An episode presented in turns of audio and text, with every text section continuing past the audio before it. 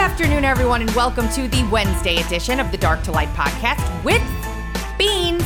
Frank is feeling a little bit under the weather today, so I am taking it solo and praying because I was informed of this very early. Well, not very early, very late in my show prep. And typically, I prep for conversation, dialogue, back and forth. I don't necessarily only prep for a solo show. We're going to have to cross our fingers and hope it goes well. The topic. The topic. It's got to be this. It's got to be this. COVID was insane. We just did stupid shit.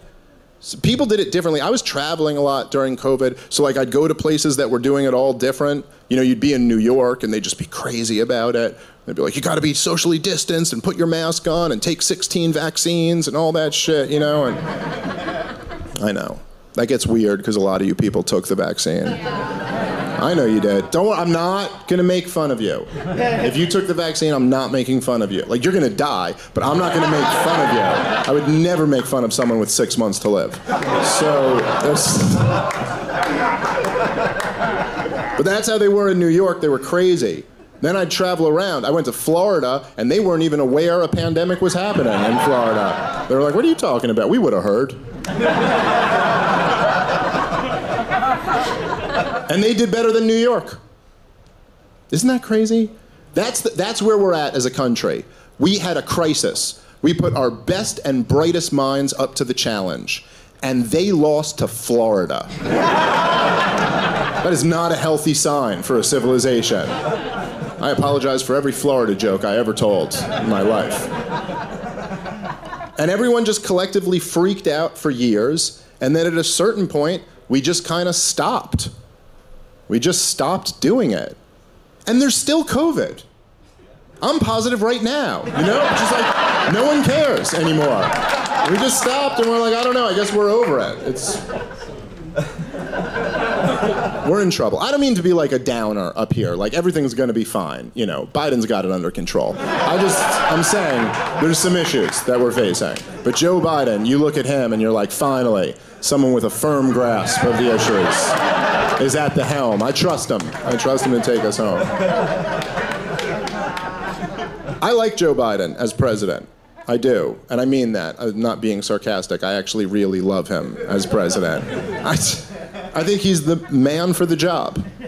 He's the perfect. He is the perfect representation of where we're at as a society. If someone who didn't know anything about America was like, "Where's America at right now?" You'd be like, "Right there. That's where we're at." This president made of tissue paper is basically that's what we've got for you. Yeah. yes. This is Dave Smith for everybody that doesn't know.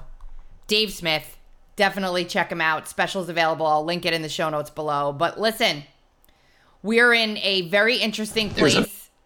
I know that everybody knows about Operation Mockingbird, but I've got some RFK to inform you further. Provision of the CIA charter that says that the CIA cannot propagandize the American people. President Obama adopted in 2016 that essentially reopened the door for Operation Mockingbird so that the CIA began once again to um, to propagandize American people. How are they doing that, President? High level intelligence officials are, or people associated with the intelligence industry, are running those journals, like Noah Shachtman, who runs uh, Rolling Stone, who came from Daily Beast. Daily Beast was run by John Avlon, who was, you know, has deep ties to the intelligence uh, agencies.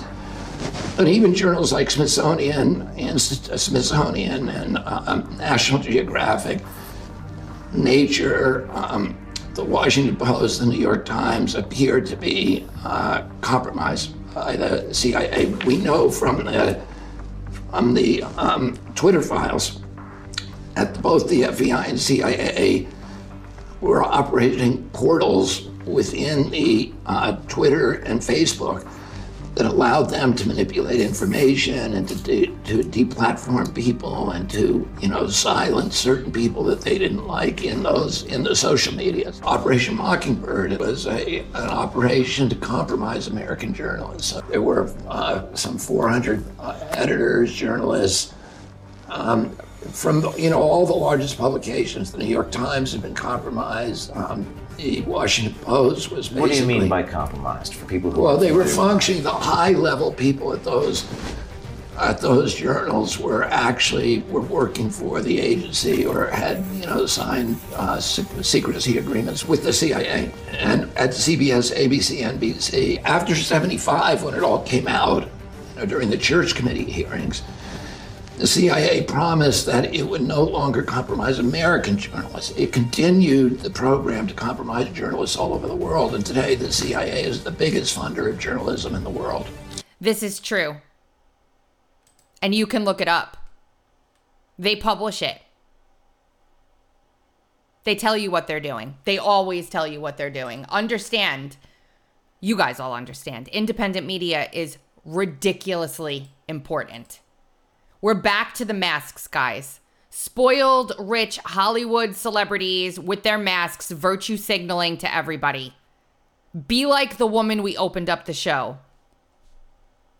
We're back to this. Hollywood studio brings back mask mandate amid, spike in COVID cases. There have been spikes in COVID cases every single month or every three months or so for the past three years. Nothing has changed. And the only way that we're going to make a point is by not complying. And I have been screaming about this on social media because it's really easy to say, "Oh, you know, listen, it's just a ma- it's just a mask. If I have to go into the doctor, if I have to go to the supermarket, I need to get food, just a mask. It's just a mask. It was just 2 weeks. It was just a mask. It was just you can't go see your grandmother at the nursing home. It was just you can't go to funerals while George Floyd has 700 million of them on television right in front of your face. It was just, they need to be in ICU isolated. Nobody can see them. It was just, just take the vaccine so we can get back to normal life. It was just, just, just. We cannot just anymore. And I posted that in the wake of all of this. Greetings, faculty, staff, and students. Effective immediately, Morris Brown College has reinstated its COVID 19 mask mandate due to reports of positive cases among students in the Atlanta University Center. Can I ask you in the audience, and if you're listening live at home or, or recorded at home on podcast, how many of you have gone out and gotten a COVID test recently? Anybody? How many of you have talked to your neighbors recently and had your neighbors tell you there is no way that I'm doing this again? How many? Probably a lot. Sticking that swab up your damn nose so that you can just go to work. Remember, this is why Kyle Seraphin had his problem begin COVID.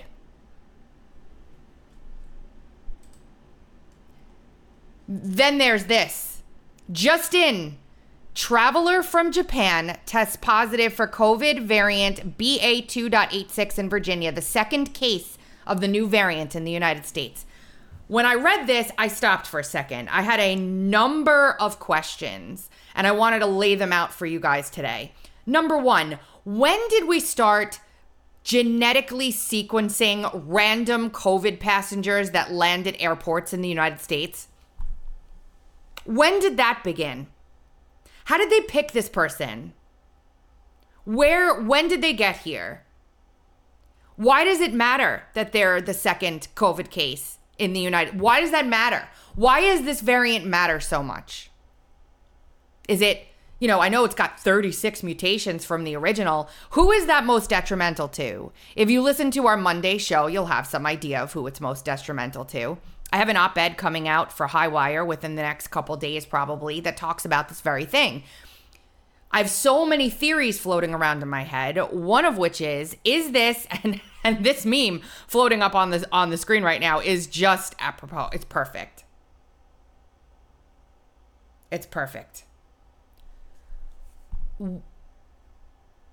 first of all, back to the question set. When when did this person arrive? Why were they singled out for testing? Did they self-report? Did they randomly pick somebody off the plane to swab their nose? How is this person doing? Are they in the hospital? Are they not in the hospital? Do they even exist? Why are they reporting it as news? They never report this stuff as news anymore. What is happening? What is happening? Either this is one big cover up because there's about to be folks that have been four and five times vaccinated that are in for a hell of a time with a new COVID variant and they can't risk that cover being blown that they've so desperately tried to keep the lid on for for months. And again, it, all goes it it all loops together and I skipped a slide here. Well, I had a I had a comment up that I wanted to showcase. Of course, it's not in the right order. Bear with me. But basically, what happened was I said, don't comply. Please don't comply. And this is why, you know, we can't comply with this again. We cannot allow this to happen again. This is not something that any of us can can do. And somebody said in my comments, if employers start mandating this, people have to comply. They have to. If they don't comply, they'll lose their livelihood. They'll be you know, not able to work and people can't do that. And I say we have learned absolutely nothing. If I were in a job like that, where I was in a corporate environment, and I knew that most of my, you know, my fellow employees were just as frustrated about this nonsense. Forget the fact that obviously we all know at this point that masks don't work. It is common knowledge among everyone that masks don't work. Don't pretend it's not. This is a control mechanism. That's what this is. It's a control mechanism to force people into compliance. Find key people in your organization with a set of balls. And if they don't have them, make them. If you find your logistics coordinator, your CFO, your, you know, even people that work in human resources, people on the line, for goodness sakes people who answer the phones, and all band together and declare you will and shall not mask again. Let them fire all of you and see how quickly their business goes under. No, I will not remove the FU guy. He's staying on the screen. I know it's distracting. There. We'll put Scott Gottlieb up for you so you're happier. It's distracting.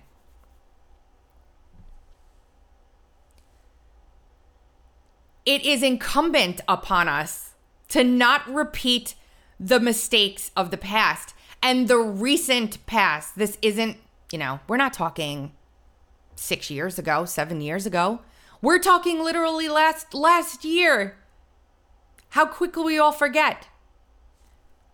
Wanted to play this clip. I want to tell I want you guys to tell me when we start this clip on Face the Nation when you would stop listening if if I weren't making you listen to this fear mongering about the new variant. Listen to this. Here we go. I'll tell you when I stopped. For a look at some health concerns on the horizon as we approach the end of summer, including a rise in COVID cases and questions about updates to vaccines, we're joined now by former FDA Commissioner Dr. Scott Gottlieb. He also sits on the board of Pfizer, and it's great to have you here in person, Dr. Thanks. That's it. He also sits on the board of Pfizer. If that doesn't tell you everything you need to know, I can't help. He also sits on the board of Pfizer. Well, isn't he so established and, and, and well versed to tell us why it is that we should be scared? Here, let's listen to the rest of what he says. What? I want to start on some news we got Thursday. Uh, the CDC announced a highly mutated strain of COVID has just shown up in Michigan, BA 2.86. How concerned does the public need to be? Well, right now, I, have talked to a number of virologists who are usually pretty staid, and they're pretty concerned about this. Right now, it doesn't appear to be spreading widely. There's um, seven strains that have been identified and sequenced in five different countries, so the UK, Denmark, Israel, and now in the US. We don't know whether or not this has been spreading quietly and we just didn't detect it, or it's something that's spreading very quickly. The concern is that when you look at these different strains that have been identified, they're genetically very similar. So that suggests that it's probably spreading simultaneously in multiple countries. Mm-hmm. Whether or not this is going to be more transmissible than what we've seen before, that's the key question. Certainly at this point, it doesn't appear more pathogenic, so it doesn't appear to be more dangerous. Oh. Why then Why then? Why? It doesn't appear to be more dangerous. Why? Why are we even talking about it? Ask yourselves, why are we talking about this now? I'm going to talk about it so that hopefully someone can share something with the friend that they learn. We're going to get into vaccines in the second half of the show, and you do not want to miss what I'm going to be doing with you for the second half. Trust me.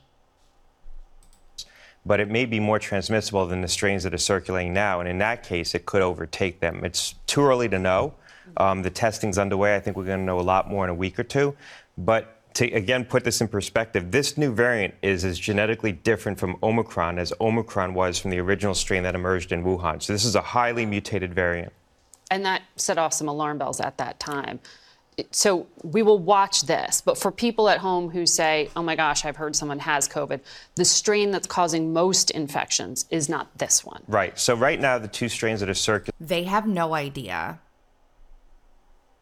they're not randomly testing people like the Japan airport guy or the Japan plane traveler. They don't really know what's circulating. Honestly, they have no clue. This is nonsense. They don't know. They don't know anything causing most of the infections is what's called EG5. People have probably heard about that. It's called the Eris strain. Mm-hmm. And this other strain, FL151. They both have a very similar mutation in them called the 456 mutation that allows them to pierce the immunity that we've acquired oh. from prior infections and also from prior vaccinations. So people are getting infected with that.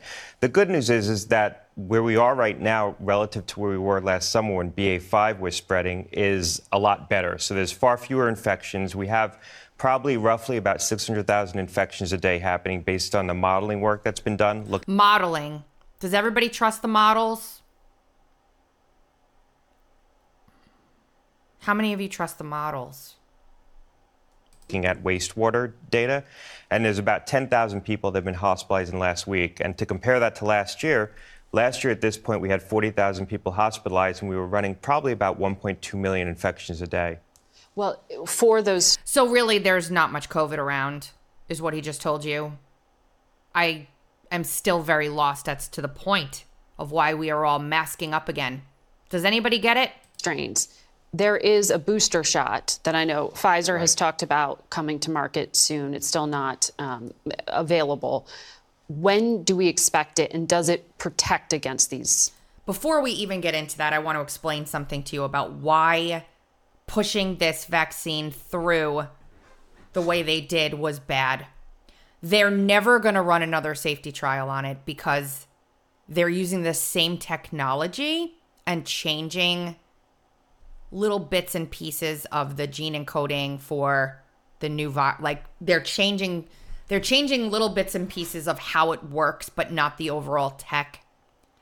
So they're going to now say this is safe. Let's use it for flu. This is safe. Let's use it for RSV. This is safe. Let's use this for pneumonia. This is safe. Let's. That's why the regulations being removed from how this went through safety testing was a terrible, terrible, terrible mistake.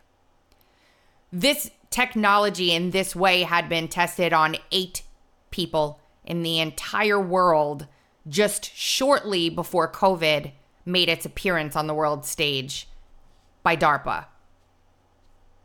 Variants. Right. So the data looks like the new booster, which is based on BA 1.15, which was the strain that emerged last spring, mm-hmm. looks like it will protect against these new variants. Now, my guess is these new variants, this infection rate from the so it has 36 mutations, but the new booster based on the old variant will protect against this one, but it pierces through natural immunity. The line of nonsense dripping from this man's mouth right now is just, I'm not even finishing this.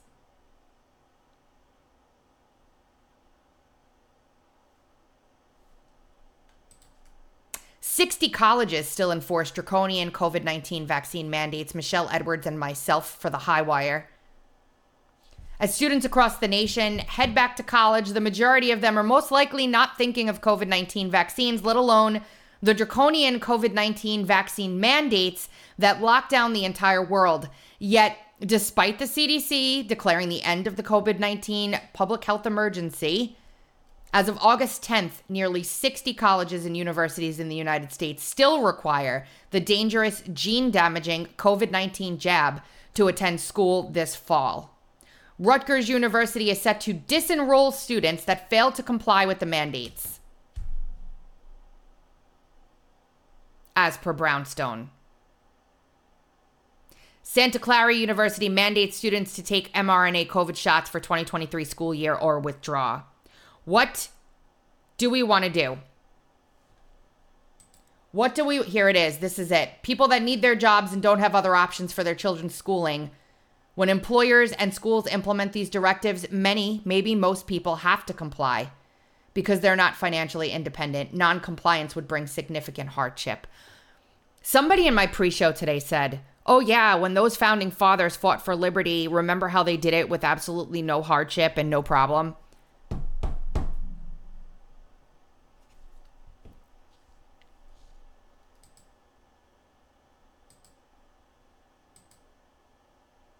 I want to show you something. I had it later, but I want to show it to you now. Those colleges are mandating the, the shots. The the White House is going to demand the shots again for this new variant. I don't understand how they think everybody is going to just roll up their sleeves when uptake has dropped significantly. But I guess they feel like if they scare the the bejesus out of enough people, they can further eliminate the control group this is just the past eight months. And that is why I'm wearing this shirt today. I am tired of seeing people harmed. This is a hill I stake my flag on. Let's watch Del Bigtree. This is what's been happening in our news.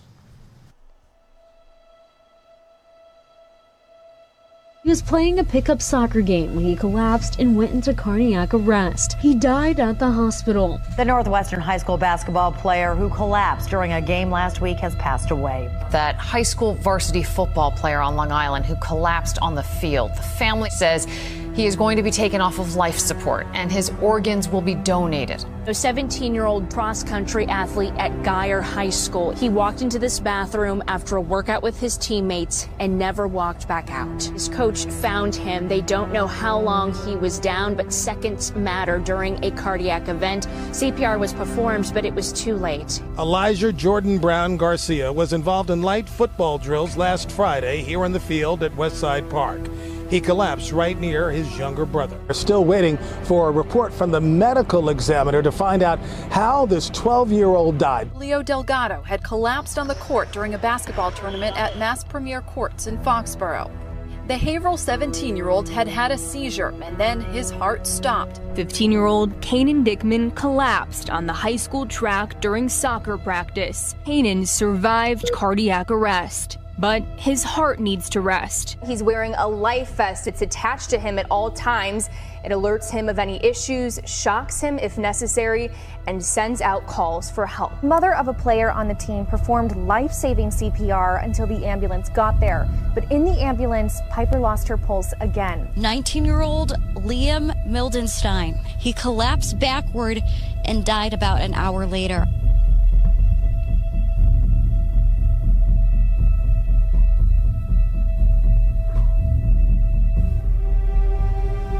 Hello, I wanted to provide an update on um, my son's condition. He is still on life support. He is very likely to need a, a heart transplant. The official diagnosis is myocarditis. Collapsing during afternoon practice, Ebony had suffered the dreaded Widowmaker heart attack, and less than two weeks later, she underwent a heart transplant. The teen was playing basketball when he went into cardiac arrest. Basketball player collapses. Student athlete collapsed. Collapsed. Collapsed. Collapsed.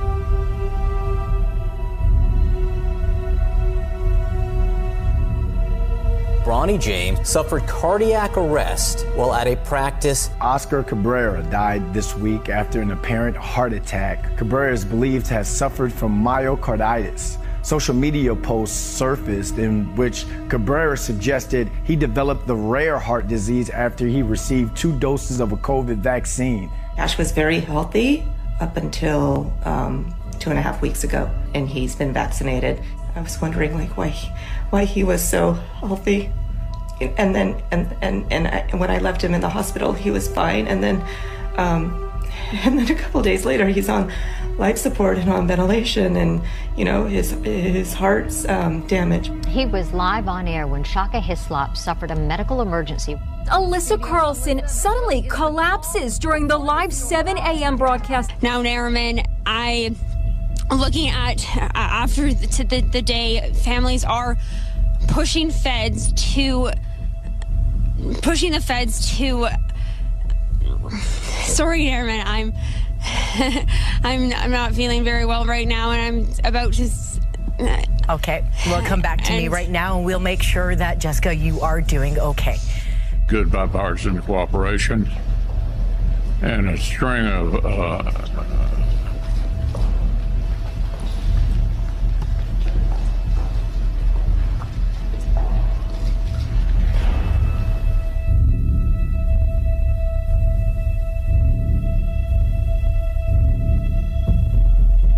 Jamie Foxx is now reportedly recovering at a physical rehabilitation center. Specializes in treating patients with stroke and brain injuries. And every once in a while, I just burst into tears is because I went to hell and back. Tomorrow morning, Deion Sanders is set to have emergency surgery to fix blood clots in his legs. Tori Kelly recovering this morning after collapsing in public, reportedly now being treated for blood clots.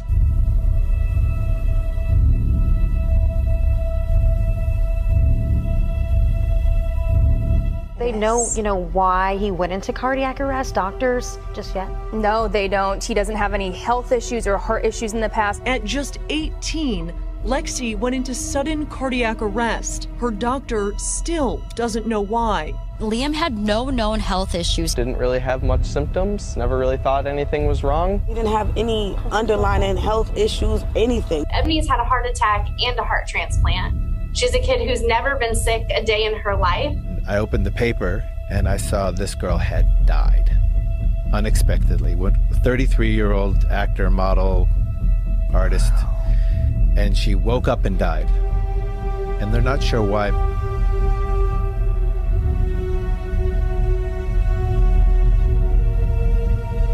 Teenage hockey player who died on the ice. Collapsed and died. Died. Died. Died. Died. Died. Died. Died. Died. Died. Who knows?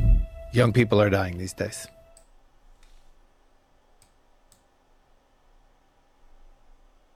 What are you going to do?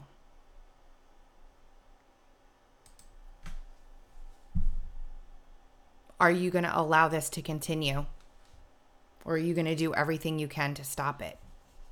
Are you going to keep screaming and educating people? Or are you going to comply and wear your mask? Every single one of us has an opportunity to save somebody.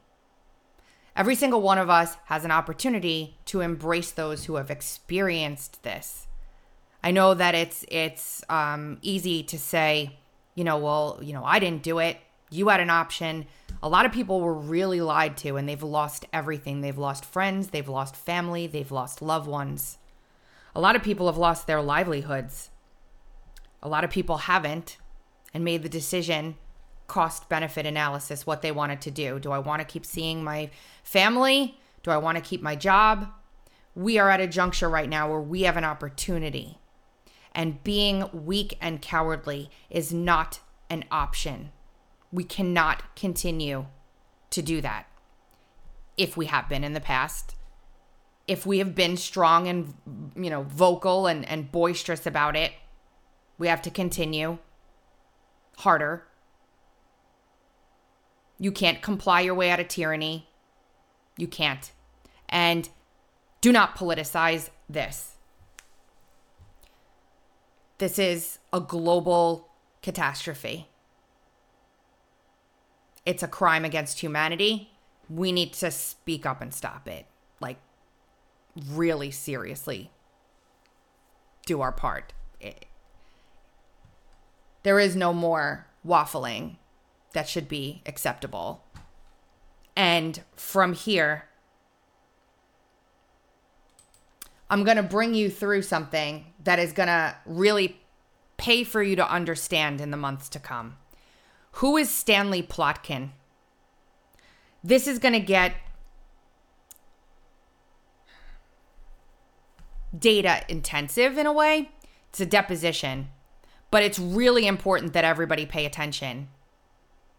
I will put the link to this thread in the show notes today for you so that you can send these videos. You can download them, you can send them out to whoever you want. We're watching this entire thread of videos. One of them is 10 minutes long.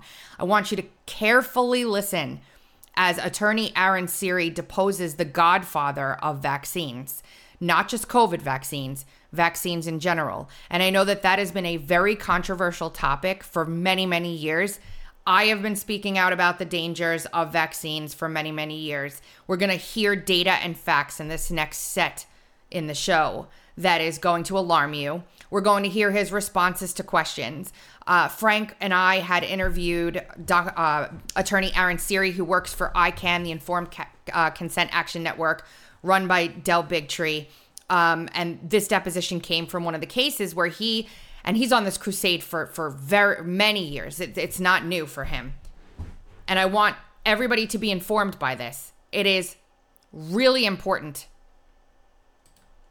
Let's take a little journey together, shall we? It is my great honor to use the Stanley Plotkin gavel to open this meeting. Our good friend and colleague, Dr. Stan Plotkin. Dr. Plotkin. Virtually every country in the world is affected by his vaccines. He was involved in pivotal trials on anthrax, oral polio, rabies vaccine, rubella vaccine, the rotavirus vaccine, rabies. He has earned the Distinguished Physician Award of the Pediatric Infectious Disease Society, the Finland Award of the National Foundation for Infectious Diseases, the Hilleman Award of the American Society for Microbiology, the French Legion of Honor, and the Bruce Medal in Preventive Medicine. He's a member of the Institute of Medicine and the French Academy of Medicine. One of the very special things about him is the global impact that he's had, not just from the products, but from his book. He developed the standard textbook for vaccines in 1988. Bill Gates calls his book a Bible for vaccinologists. I hope you all have uh, indeed have read the book, uh, and I hope it's more accurate than the Bible. He trained a, just a generation of scientists, including myself, to, uh, to think like he thinks. Who is Stanley Plotkin? There's some Stanley Plotkin intro.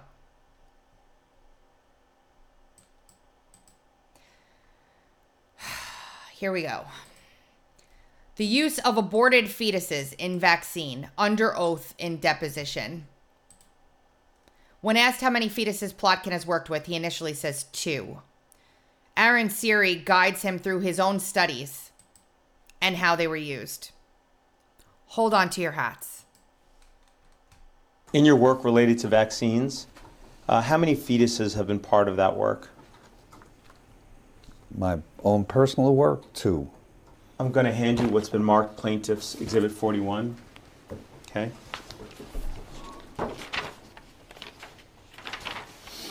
Are you familiar with this article, Dr. Plotkin?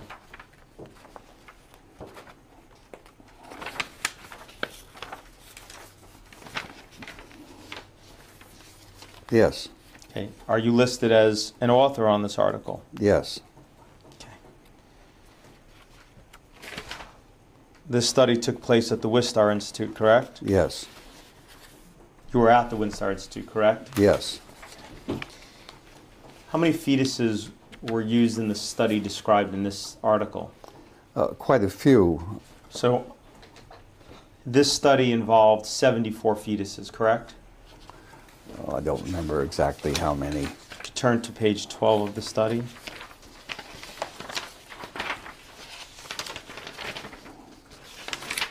Yeah, 76. 76. Mhm. And uh, these fetuses uh, were all three months or older when aborted, correct? Yes. Okay. And these were all normally developed fetuses, correct? Yes. What organs did you harvest from these fetuses? Well, I didn't personally harvest any, but uh, a, a whole range of uh, tissues were harvested um, by uh, co-workers. Okay. And these pieces were then cut up into little pieces, right? Yes. And they were cultured? Yes. Okay.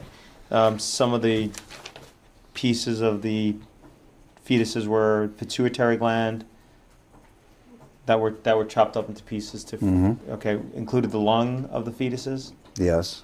okay included the skin Yes. kidney Yes. spleen Yes. heart Yes. and, and tongue Uh, I don't recall, but yeah, probably yes. I don't know what's funny Um, about that. So, I, just want to make sure I understand. In, in, in your entire career, and this was just one study, so I'm going to ask. I'm going to ask you again. In your t- entire career, how many fetuses have you worked with? Um, Well, I don't remember the exact number, but uh, quite a few when we were studying them uh, originally before we decided to use them to make vaccines. You have any sense? I mean, this one study had 76. How many other studies did you have that you used aborted fetuses for? Oh, I, I don't remember how many. You're you're aware? Are you aware that the one of the uh, objections to vaccination by the plaintiff in this case is the inclusion of aborted fetal tissue in the development of vaccines and the fact that it's actually part of the ingredients of vaccines? Yeah, I'm aware of those objections. The uh, Catholic Church has actually issued a document on that which says that individuals who need the vaccines should receive the vaccines regardless of the fact, and that uh, that uh, I, I think it implies that I am the individual who will go to hell because of the use of aborted tissues, which Do I you- am do you glad know- to, to do. Hmm? I'm glad to go to hell. I'm glad. Glad to do it. Okay. Do you know if the mother is Catholic? I have no idea. Okay. Uh, do you- take issue with religious beliefs? Yes. Uh, you have said that, quote, vaccination is always under attack by religious zealots who believe that the will of God includes death and disease. Yes. You stand by that statement? I absolutely I absolutely do. Okay. Keep watching, please. Keep watching. The Hep V B vaccine. The Hep B vaccine given to newborn babies on their first day of life. Listen to the father of that vaccine talk about it here. Dr. Plotkin, earlier you, you testified that there are two Hep B vaccines in the market, one uh, by Glaxo GSK, that's Engerix B, and the other one is by Merck, Recombivax HB, right? Yes. This is the product, the manufacturer insert for Recombivax HB, correct? Yes. And the clinical trial experience would be found in section 6.1, correct? Correct? Dr. Plotkin? Yes. Okay. Uh, in section 6.1, when you look at the clinical trials that were done pre-licensure for Combavax HB, how long does it say that safety was monitored after each dose? Uh, let's see.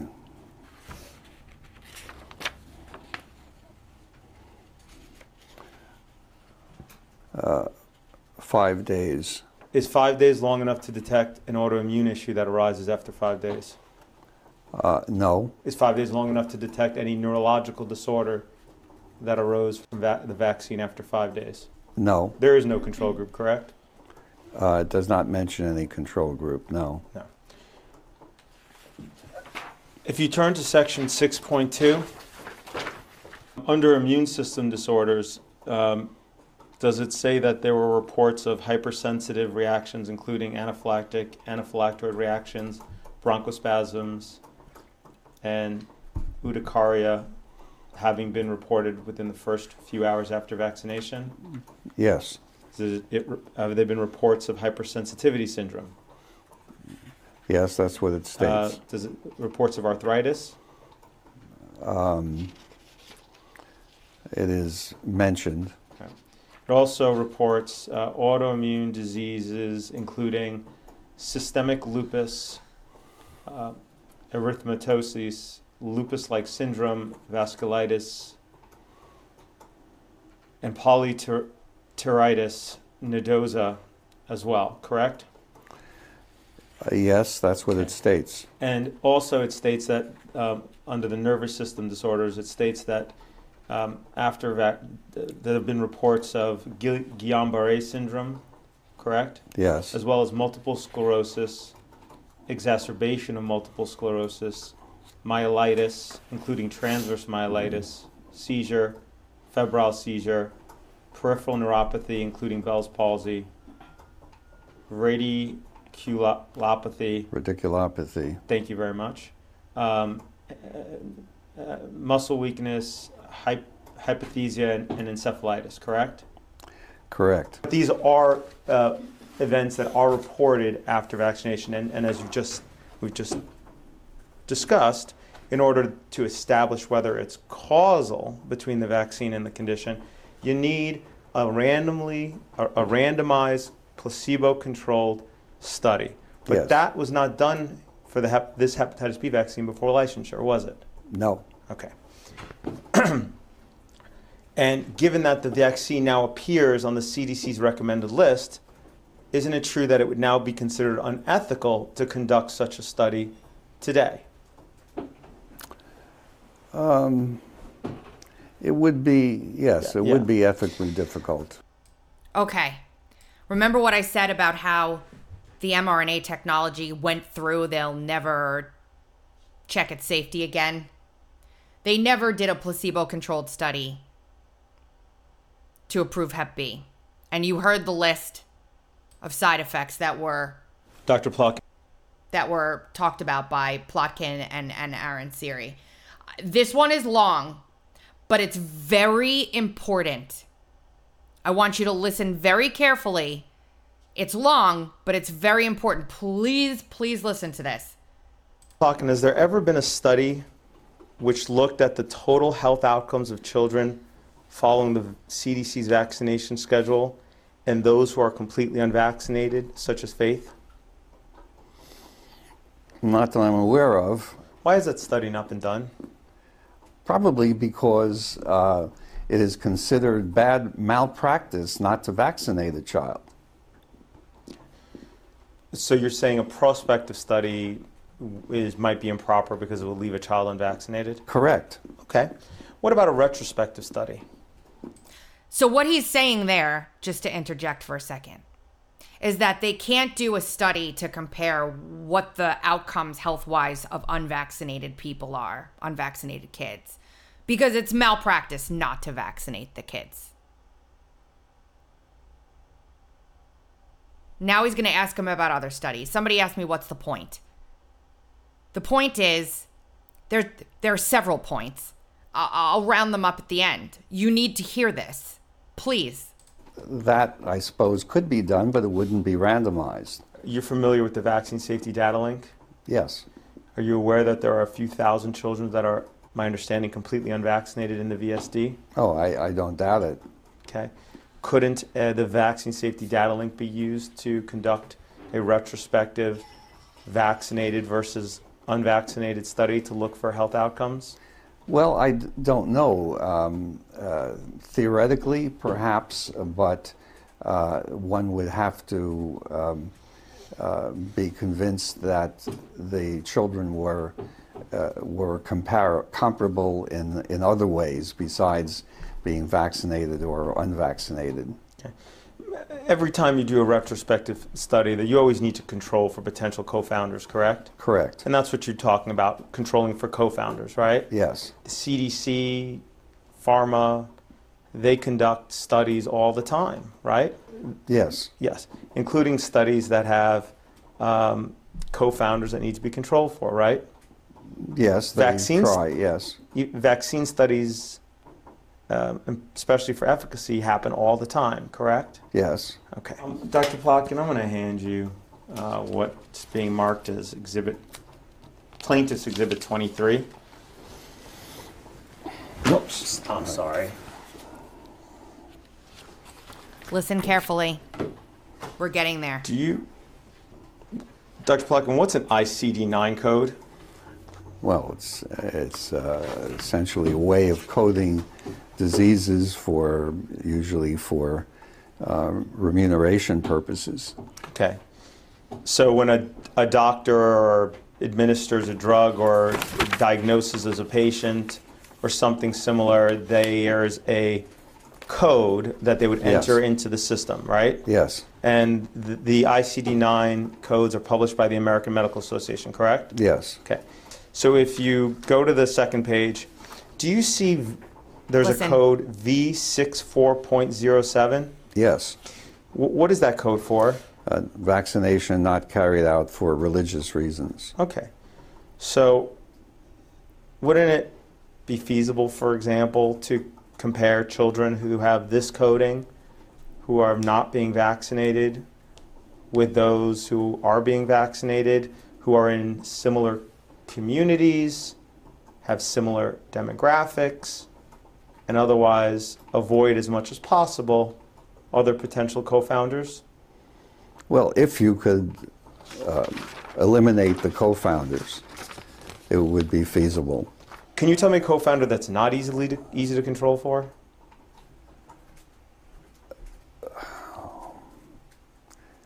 Um, in principle, one can control for any uh, uh, confounding uh, problem. So there's no reason not to do it. The, the, the issue wait. would be uh, just how many there are and just how large a group you would need for statistical significance.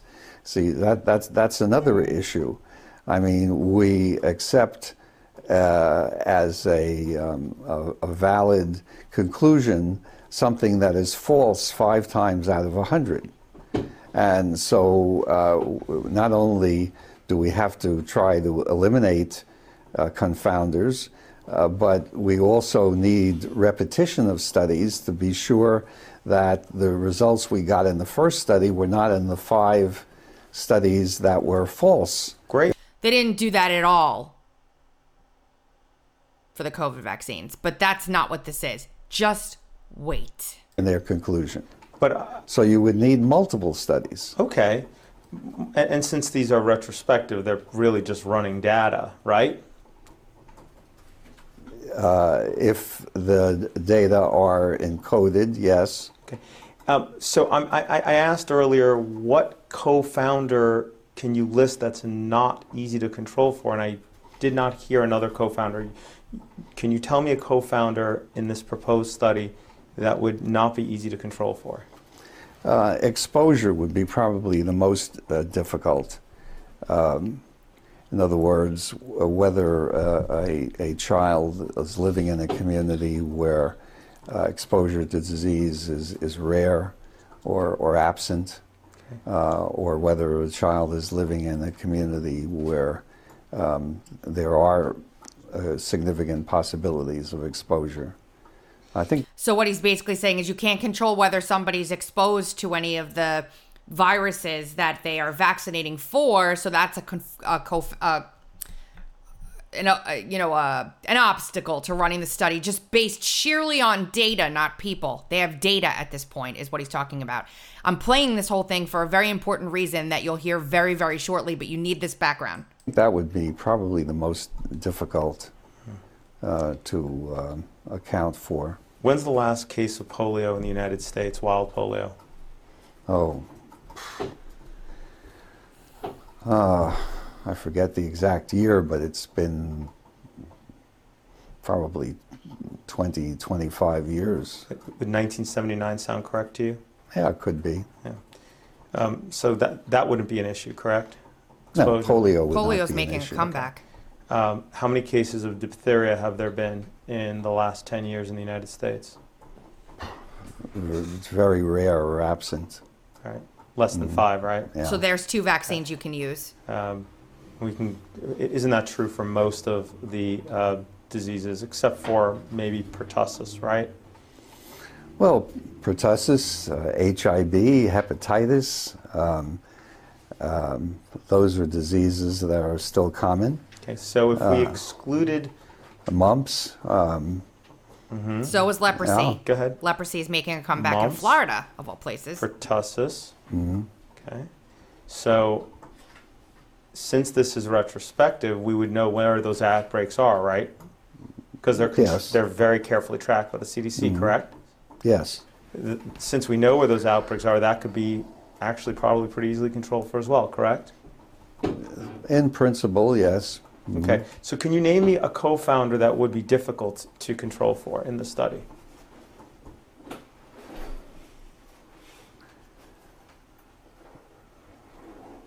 No. Well, at the moment, I can't think of uh, uh, any other that um, would be material, uh, although um, I think um, one would have to look at uh, genetic issues and um, um, uh, the health of other members in the family and so forth. But a- a- again, uh, uh, I, I am not saying that such a study is impossible. I'm just pointing out that it would be a very difficult study to do, and the conclusions that you could draw from the study might be very limited. I'm going to hand you what's been marked plaintiff's Here we go. exhibit, Uh, 24. Here we go. You'll see that it involves looking at total health outcomes between vaccinated and unvaccinated homeschool children. Yes. Go down to where it says allergic rhinitis. Mm. What is Yes. that? Uh, well, it's essentially runny nose because of allergy.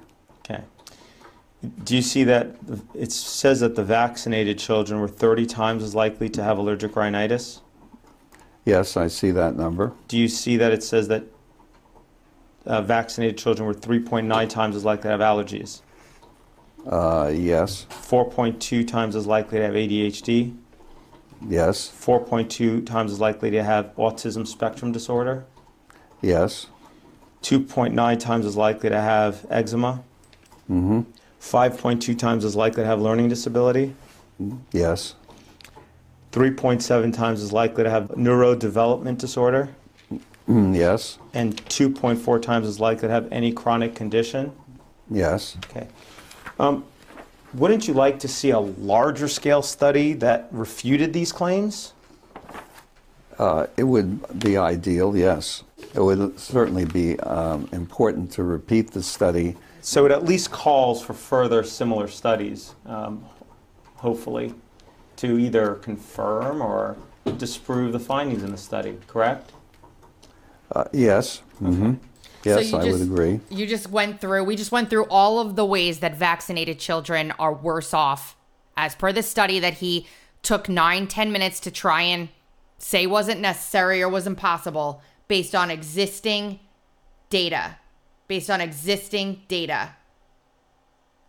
This is really gonna Experimental vaccine. Yes, Have you ever used the mentally handicapped to study an experimental vaccine? um,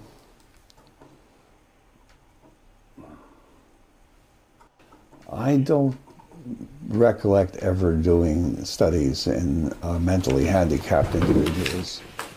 Um, uh, at the time, in the 1960s, it was not an uncommon uh, practice. I'm, I'm not clear on your answer. I'm sorry. Did you, did you, have you ever used the mentally handicapped to study an experimental vaccine?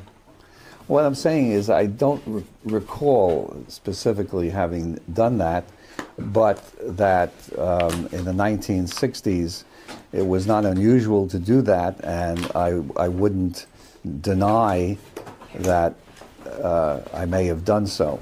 Okay. There's an article entitled Attenuation of RA273 Rubella Virus in WI38 Human Diploid Cells. Are you familiar with that article? Yes. Uh, in that article, one of the things it says is 13 seronegative, mentally retarded children were given RA273 vaccine. Okay, well, then that's in that case, that's what I did. Okay. Um, have you ever expressed that it's better to perform experiments on those less likely to be able to contribute to society, uh, such as children with handicap, than with children without or adults without handicaps? Um, I don't remember specifically, but it's uh, possible. Uh, and again, I repeat that in the 1960s, uh, that was more or less uh, common practice. Um, I've since changed my mind, Oh. but um, uh, those were that was a long time ago. Do you remember ever writing a uh, to the editor of Ethics on Human Experimentation? Uh, I don't remember specifically, but I. We're going late. have. This is Do you recognize uh, this letter you wrote to the editor? Yes. Okay. Is did you write this letter? Yes. Okay. Um, is one of the things you wrote. Um, the question is whether we are to have experiments performed on fully functioning adults and on children who are potentially contributors to society, or to perform initial studies in children and adults who are human in form but not in social potential. Yes. Okay. It may be objected that this question implies a Nazi philosophy, but I do not think that it is difficult to distinguish non functioning persons from members of ethnic, racial, economic, or other groups. Mm-hmm. Okay. Um, have you ever used babies of mothers in prison to study an experimental vaccine? Yes. Have you ever used individuals under col- colonial rule to study an experimental vaccine? Yes. Did you do so in the Belgian Congo? Yes. Did that experiment involve almost a million people? Well, um, well, or, all right. y- yes. Okay. Okay. If you're not disgusted by now, there's one more clip and then we'll end the show. The reason why I'm showing you all of this is because this is the evil that is underpinning the entire house of cards. And this is what they implement over and over and over again. And everybody needs to understand it. They were never proven safe. They experiment on the less fortunate. They experiment with aborted babies. And they don't even still know to this day, and they won't run studies. This was 2018 that this happened. Let's listen to the Do Vaccines Cause Autism clip. This is the last one. To hand you what's being marked as Exhibit 22. Okay. This is an excerpt from the IOM's report, hmm right? Yes. Okay. And this is where the IOM discusses the evidence with regard to whether DDAP, DTAP or TDAP cause autism, correct? Correct. Okay. If you turn to the second page, can you read the causality conclusion with regard to whether DTAP and TDAP cause autism? The evidence is inadequate to accept or reject a causal relationship between diphtheria toxoid, tetanus toxoid, or acellular pertussis containing vaccine and autism. So the IOM reviewed the available evidence with regard to whether TDAP or DTAP can cause autism, and their conclusion was the evidence doesn't exist to show whether DTAP or TDAP do does do or do not cause autism. Correct? Yes, but the, the, the point is that there are no studies showing that it does cause autism except one study by two well known anti vaccination figures, Geier and Geier, who have no legitimacy whatsoever. So, w- what they're saying is that there's, there's no evidence, and uh, uh, the important point, from my point of view, is that there is no positive evidence to do a, a proper study, as we've been discussing, uh, which would um, uh, disprove it, would involve the controlled administration of vaccines and uh, withholding vaccines from children who should have them. But since there's no evidence that DTAP or TDAP don't cause autism, you can't yet say that vaccines do not cause autism, correct? I cannot say that as a uh, as a scientist or a logician, but I can say as a physician that no, they do not cause autism. Okay, so what you're saying is, as a physician or logician, then you, you couldn't say vaccines do not, you, you, you could not say vaccines do not cause autism. Um, but as a pediatrician, you're saying that you would say that to a parent because you want to make sure they get the vaccine. Is that right? You know, I can't be sure that DTAP doesn't cause leprosy. That doesn't mean that that stops me from using DTAP vaccine. Are, are people compl- claiming that D- DTAP has caused leprosy? Uh, I, Are you I- aware of any such complaints? I'm not aware of any such complaints, but I wouldn't be surprised to see it on the web one of these days. Okay, but, but, but people have made enough complaints about DTaP, TDAP causing autism that the Institute of Medicine at the commission of HHS thought it was serious enough to do a scientific review, correct? Yes. Okay. If you don't know whether DTaP or TDAP cause autism, shouldn't you wait until you do know, until you have the science to support it, to then say that vaccines do not cause autism? Do I wait? No, I do not wait because I have to take into account the health of the child. And, and so for that reason, you're okay with telling the parent that DTaP, TDAP does not cause autism, even though the science isn't there yet to support that claim. Absolutely. Okay. I'm also willing to tell them it doesn't cause leprosy. Okay. I, I, again, did the, did the IOM review whether DTaP causes leprosy? No. Okay.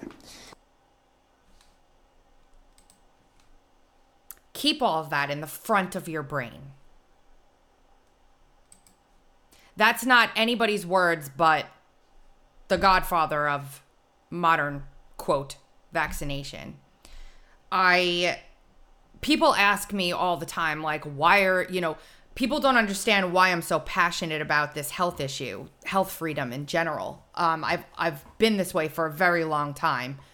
People don't understand why this is my stake it in the black, you know, stake my flag in the ground, no exceptions issue.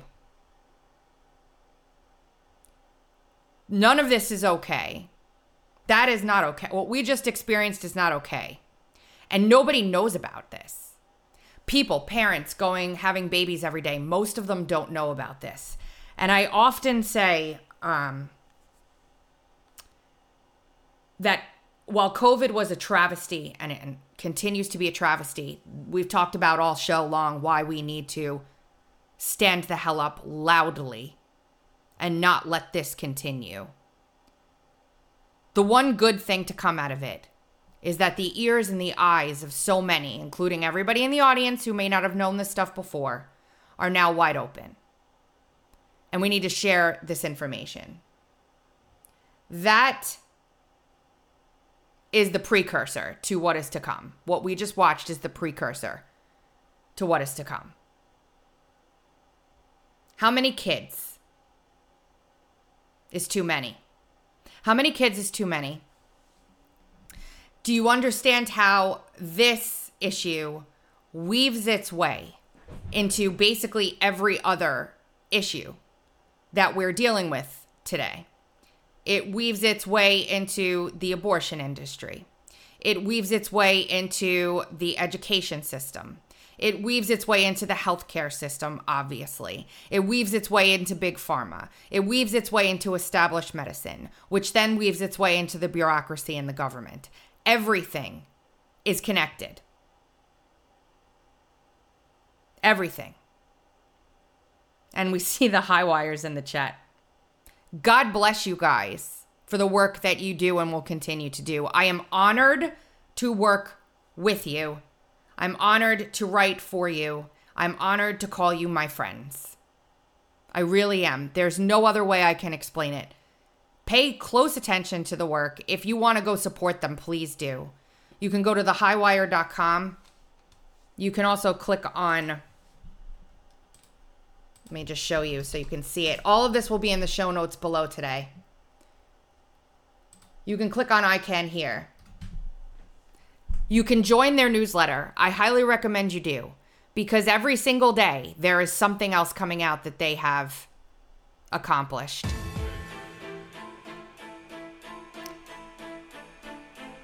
You have been listening to the Dark to Light podcast. You can hear us every Monday, Wednesday, and Friday at 2:30 Eastern Time on TuneIn, Stitcher, Apple iTunes, Google Podcasts, iHeartRadio, Spotify, and RadioInfluence.com. Catch us Monday, Wednesday, and Friday live here on Rumble, Gettr, and Twitter at 8:30 a.m. Eastern Time. Make sure if you are sitting around on a 7 p.m. on a, on a Monday through Friday, you check out Frank's show. Is not here with us today at 7 p.m. on Rumble and quite frankly.tv. We're going to be back here again on Friday. Take this information, share it with everyone you know. It is crucial to us moving forward. God bless you guys all.